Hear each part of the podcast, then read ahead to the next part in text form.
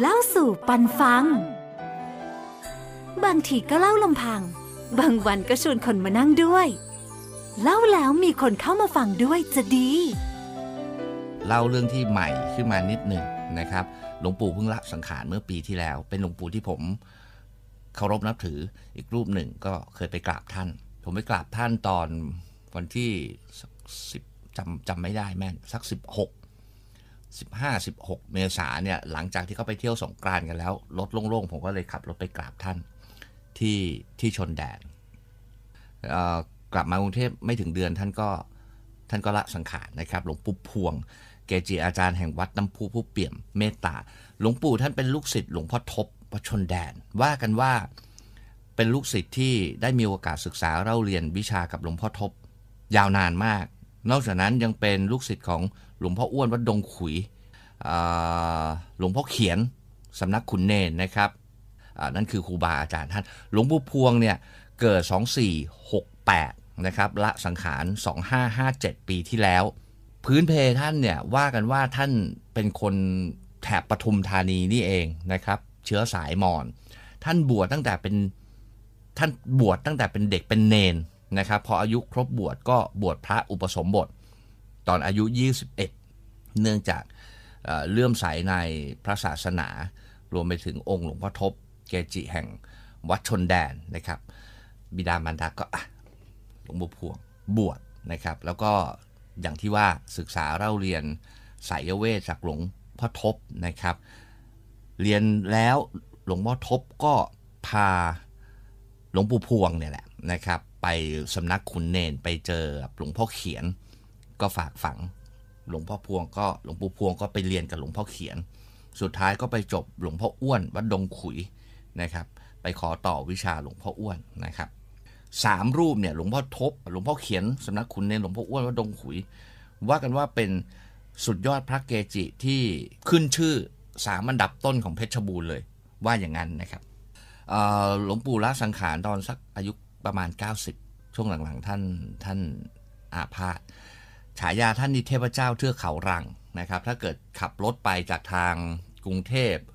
สระบุรีเพชรบูรณ์เลี้ยวซ้ายเข้าไปชนแดนเนี่ยจะขึ้นเขาลังนะฮะขึ้นเขาลังเป็นทางโค้งนะครับลงเขาลังไปได้ไม่นานก่อนถึงตัวอำเภอชนแดนก็จะเจอวัดอยู่ทางขวามือนะครับหลวงปู่พวงท่านเรียนแล้วท่านก็ธุดงค์ว่ากันว่าในระหว่างธุดงค์ท่านก็เจอครูบาอาจารย์ในระหว่างธุดงค์อีกเยอะมากหลวงปู่พวงท่านเคยเล่าให้ลูกศิษย์ฟังว่าสมัยท่านเรียนวิชาอยู่กับหลวงปู่คุ้ยแล้วก็พระอีก7รูปจำชื่อไม่ได้ละนะครับที่มาต่อวิชา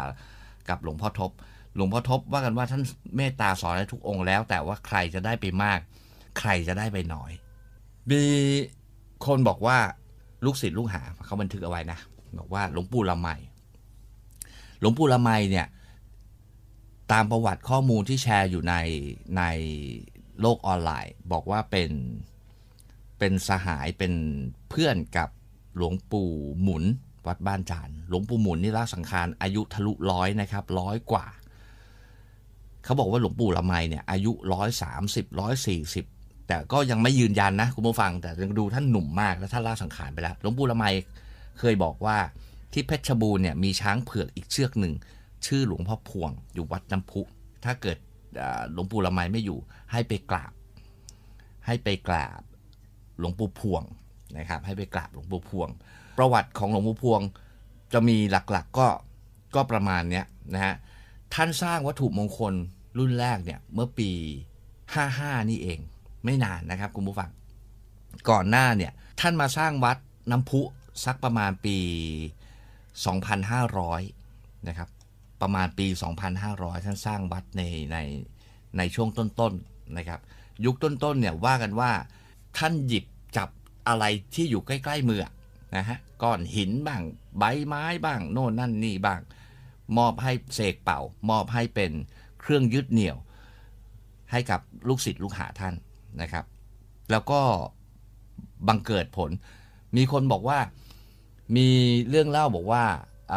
คนที่อยู่ที่ชนแดนเนี่ยเป็นเหมือนนักการเมืองเนี่ยได้ข่าวว่าหลวงปู่พวงจะสร้างเหรียญรุ่นแรกเนี่ย เอาชนวนเอาพระโน่นนั่นนี่มาให้หลวงปู่สร้างเหรียญรุ่นแรกนะเขาบอกงั้นเพราะอะไรรู้ไหมคุณผู้ฟังแกบอกว่าแกเองเนี่ยมีประสบการณ์จากใบไม้ที่หลวงปู่เสกให้แล้วแกรอดตายจากการถูกรอบทำร้ายแกเลยเชื่อสนิทใจว่านี่แหละของจริงพอหลวงปู่สร้างเหรียญรุ่นแรกแกก็เลยเต็มตัวเรียกว่าเอามวลสารมาให้เพราะว่าแกเชื่อไงเพราะแกรอดตายมาจากใบไม้ที่หลวงปู่เสกให้ช่วงปี55ที่ออกวัตถุมงคลรุ่นแรกอย่างเป็นทางการเป็นเหรียญเนี่ยนะโหคนเยอะคุณผู้ฟังแล้วหลวงปู่เคยบอกว่าถ้าไม่ดีไม่ถึงเวลาไม่ถึงความเหมาะสมเนี่ยท่านก็จะไม่ได้สร้างวัตถุมงคลปีหนึ่งท่านก็เลยสร้างวัตถุมงคลได้ไม่กี่รุ่นนะครับโอ้โหแล้วลูกศิษย์ลูกหาเต็มวัดไปหมดเลยแจกอะไรอย่างเงี้ยนะโอ้คนเต็มวัดไม่ค่อยทันสักทีผมไม่ค่อยทันสักทีหรือส่วนเรื่องประสบการณ์เนี่ยอภินิหารเกี่ยวกับวัตถุมงคลของหลวงพ่อเนี่ยโอ้เยอะมากนะฮะคาดแคล้วปลอดภัยหนังเหนียวอะไรอย่างเงี้ยมีครบเลยนะฮะมีเรื่องเล่าเมื่อหลังปี2555เนี่ยคุณผู้ฟังเขาก็มีการบันทึกไว้มีแลกเปลี่ยนประสบการณ์ในกลุ่มลูกศิษย์ลูกหาเกี่ยวกับวัตถุมงคลของหลวงปู่พวงนะครับอย่างเช่นมอเตอร์ไซค์วัยรุ่นคนหนึ่งวัดที่หลวงปู่อยู่เนี่ยวัดน้ำพุเนี่ยทางมันเป็นโค้งไงคุณผู้ฟังเป็นเขาเป็นโค้งก็มีวัยรุ่นขับมอเตอร์ไซค์แหกโค้งพูดง่ายๆนะครับคนแถวนั้นดูว่าตายแล้วรถพังยับปรากฏว่าชาวบ้านไปช่วยเหลือมีแค่รอยถลอกแดงๆเสื้อผ้านี่ขาดทั้งตัวชาวบ้านเห็นก็ช่วยปรากฏว่าก็แขวนเหรียญหลวงปู่พวงนี่แหละนะครับไปกราบมาวันก่อนหลวงปู่ให้มาก็เอาเหรียญมาเลี่ยมห้อยนะฮะก็รอดตายมาได้หรือจะเป็นเรื่องวัตถุมงคลอื่นๆที่ลูกศิษย์เล่ากันเอาไว้นะครับอย่างลูกศิษย์ท่านหนึ่งเนี่ยไปกับเพื่อนโดนแทงนะฮะมองหน้ากันวัยรุ่นนะครับมองหน้ากันวัยรุ่นไม่ถูกใจก็มีเรื่องการชกต่อยอีกฝั่งหนึ่งมีมีดเนี่ยฮะก็แทงปักเข้าให้ไม่เข้านะฮะก็พกเครื่องรางนี่คือเรื่องที่มันเกิดมาไม่นานนะคุณผู้ฟังแล้วก็แชร์ประสบการณ์เอาไว้ตั้งแต่ปี55เป็นต้นมา55 56 57แต่เรื่องราวเกิดเยอะมากนะครับเกิดขึ้นเยอะมากหรือจะเป็นเรื่องแม่ค้านะฮะแม่ค้าคนหนึ่งครอบครัวเขามีอยู่วันหนึ่งคือบ้านเนี้ยเขามีวัตถุมงคลเขาเป็นลูกศิษย์ที่วัดแหละเขาก็มีวัตถุมงคลเริ่มเกิดที่เมียแกฮะเมียแกเนี่ยมีแหวนพระแหวนหลวงปู่อ่ะนะก็ทำกับข้าววันนี้จะทำข้าวต้มหมูนะฮะข้าวต้มกระดูกหมูอร่อยเลยก็สับมีดใหญ่ๆหน่อยใช่ไหมสับกระดูกหมูอ่ะมันต้องมีดหนาหน่อยสับปักไปพลาดท่าไหนไม่รู้อ่ะสับไปโดนมือตัวเองร้องลั่นบ้านเลยครับแต่เรื่องเหลือเชื่อคือมันไม่เข้านะฮะลุงแกวิ่งมาหาเมียอ้าวเป็นไรเมียบอกมีดสับไปโดนมือจับมือบุบไม่มีเลือดนะครับไม่มีเลือดปรากฏว่าเป็นแค่รอยแต่เมียบอกว่าเจ็บมากเพราะตัวเองรู้นี่สับเองโดนมือตัวเองนะสับกระดูกลองนึกภาพดูแล้วกันนะมีดใหญ่ๆสับกระดูกมันอาจจะลื่นเลิ่นพลาดไปโดนก็เป็นได้แต่ก็นั่นแหละฮะรอดก็เลยเชื่อว่าน่าจะเป็นเพราะว่าวัตถุมงคลของหลวงปู่พวงเนี่ยช่วยเอาไว้เชื่อว่าอย่างนั้นนะครับเล่าสู่ปันฟังบางทีก็เล่าลำพังบางวันก็ชวนคนมานั่งด้วยเล่าแล้วมีคนเข้ามาฟังด้วยจะดี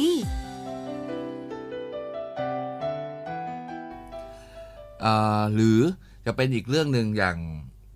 ยุคเก่าละอันนี้เกิดมานานละลูกศิษย์ลูกหายุคต้นๆนะครับหลวงปู่พวงกับพระในวัดก็ออกบิณฑบาตตอนเช้ากิจของสงฆ์ที่หน้าหมู่บ้านฮะขากลับก็มีฝนตกปล่อยๆ เขาไงคุณผู้ฟังบางทีในพื้นราบในเมืองอะไรไม่ตกหรอกแต่ในช่วงที่เป็นเขาในหลุบเขาคือลงจากเขาลังเนี่ยมันเป็นหลุบเข้าอำเภอชนแดนเนี่ยหลุบลงมาก็อาจจะมีฝนตกฝนก็ตกปล่อยๆตกจนหนักเรื่อยๆในระหว่างบิณฑบาตกลับวัดนะพอถึงวัดพระทุกองค์ก็นะเปียกสบงจีวรเปียกทุกองค์มีพระรูปหนึ่งรีบนำผ้ามาให้หลวงปู่พวงเปลี่ยนเพราะเกรงว่าเดี๋ยวหลวงปู่จะไม่สบายนะครับพอมาถึงยื่นผ้าหลวงปู่พวงอ้าวเฮ้ยหลวงปู่พวงจีวรไม่เปียกฝนเลยนะครับก็เลยสอบถามหลวงปู่ว่าหลวงปู่ไม่เปียกฝนเหรอครับหลวงปู่พวงก็ยิ้มมาบอกว่าอ้าวฝนตกด้วยเหรอแล้วท่านก็เดินเข้ากุฏิไปเหมือนไม่มีอะไรเกิดขึ้นนะฮะเป็นที่กล่าวขานนะครับเป็นที่กล่าวขานว่าเกิดขึ้นได้ยังไงในขณะที่พระเนรรูปอื่นเนี่ยมาด้วยกันกลับวัดเดินมาด้วยกันเปียกหมดทุกรูปนะไม่ได้กางร่มนะคุณผู้ฟังไม่ได้กางร่มแต่เปียกหมดทุกองค์ทุกคนนะฮะหรือจะเป็นเรื่องนะฮะพยายามหาเรื่องมาให้อ่านแต่จริงๆส่วนตัวผมก็มีแหละนะครับส่วนตัวผมก็มีเรื่องที่เกิดขึ้นเหมือนกันหรือจะเป็นประสบการณ์ของทนายท่านหนึ่งนะครับมีอาชีพเป็นอส.รักษาการอำเภอแห่งหนึ่งนะฮะมีหน้าที่ดูแลความปลอดภัยความเรียบร้อยนายอำเภอแล้วก็รักษาการตามแต่จะได้รับมอบหมายวันหนึ่งครับมีงานวัดคุณทนายท่านนี้ก็เลยมาดูแลงานมาคุมงานปรากฏว่ามีวัยรุ่นกลุ่มหนึ่งต่างถิ่นตีกันไม่พอยิงกันด้วยนะครับฝั่งหนึ่งก็ยิงปืนไทยประดิษฐ์นะยิงฝ่ายใส่อีกฝั่งหนึ่งคุณทนายแกเขาดูมีหน้าที่ดูแลความเรียบร้อยแหละคุณผู้ฟังแกก็ไปห้ามนะฮะปรากฏแกโดนลูกหลงเองนะครับว่ากันว่าโดนเสื้อขาดนะปืนทะลุนะแต่เนื้อเนี่ยไม่เป็นไรเป็นรอยแดงจ้ำๆตัวแกเองบอกว่านึกว่าไม่หลอดเหมือนกันนะฮะแต่ว่าวันนั้นแกก็มีนะวัตถุมงคลของหลวงปู่ติดเนื้อติดตัวอยู่ก็เลยคิดว่าน่าจะเป็นประสบการณ์เป็นบุญบารมีหลวงปู่เหรียญหลวงปู่คุ้มครองนะครับวัตถุมงคลท่านมีค่อนข้างจะเยอะเหมือนกันคุณผู้ฟังหลายรูปแบบรูปหล่อเหรียญสมเด็จพระปิดตาเนื้อผงโน่นนั่นนี่มีเยอะมากนะครับเรื่องโชคลาภเนี่ยว่ากันว่าเด่นไม่แพ้กันนะฮะเด่นไม่แพ้กันผมเคยนะคุณผู้ฟัง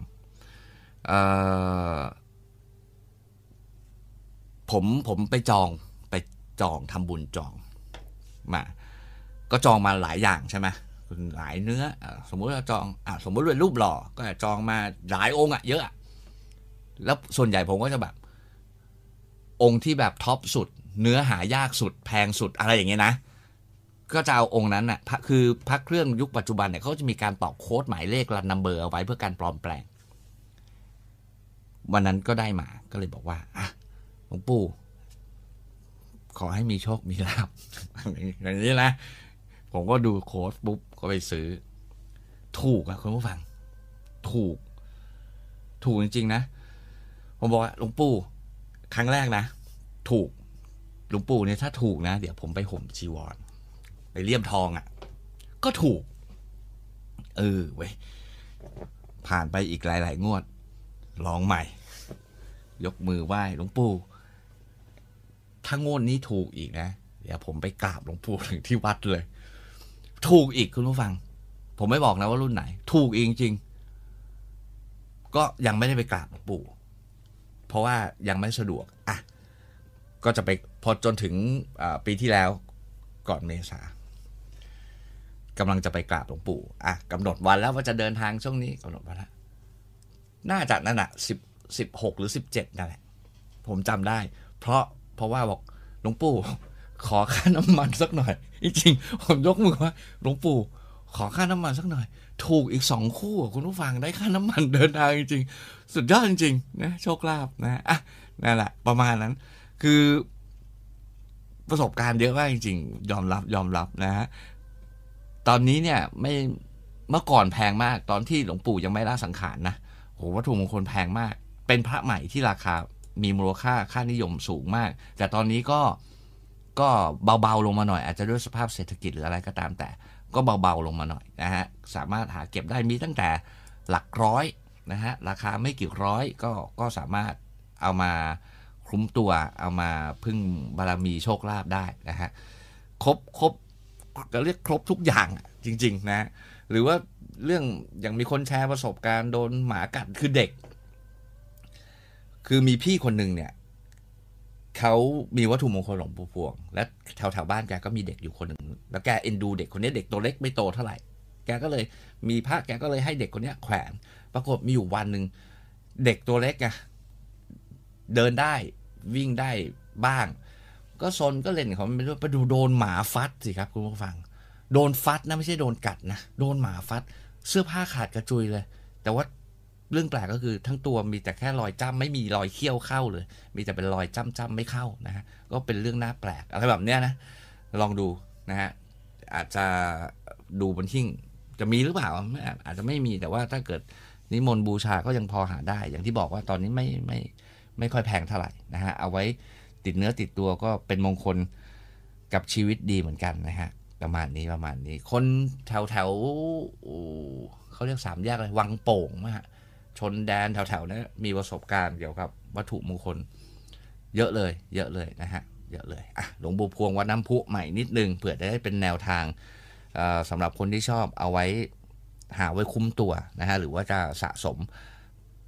ไว้สำหรับวันข้างหน้าก็แล้วแต่นะครับเล่าสู่ปันฟังบางทีก็เล่าลำพังบางวันก็ชวนคนมานั่งด้วยเล่าแล้วมีคนเข้ามาฟังด้วยจะดี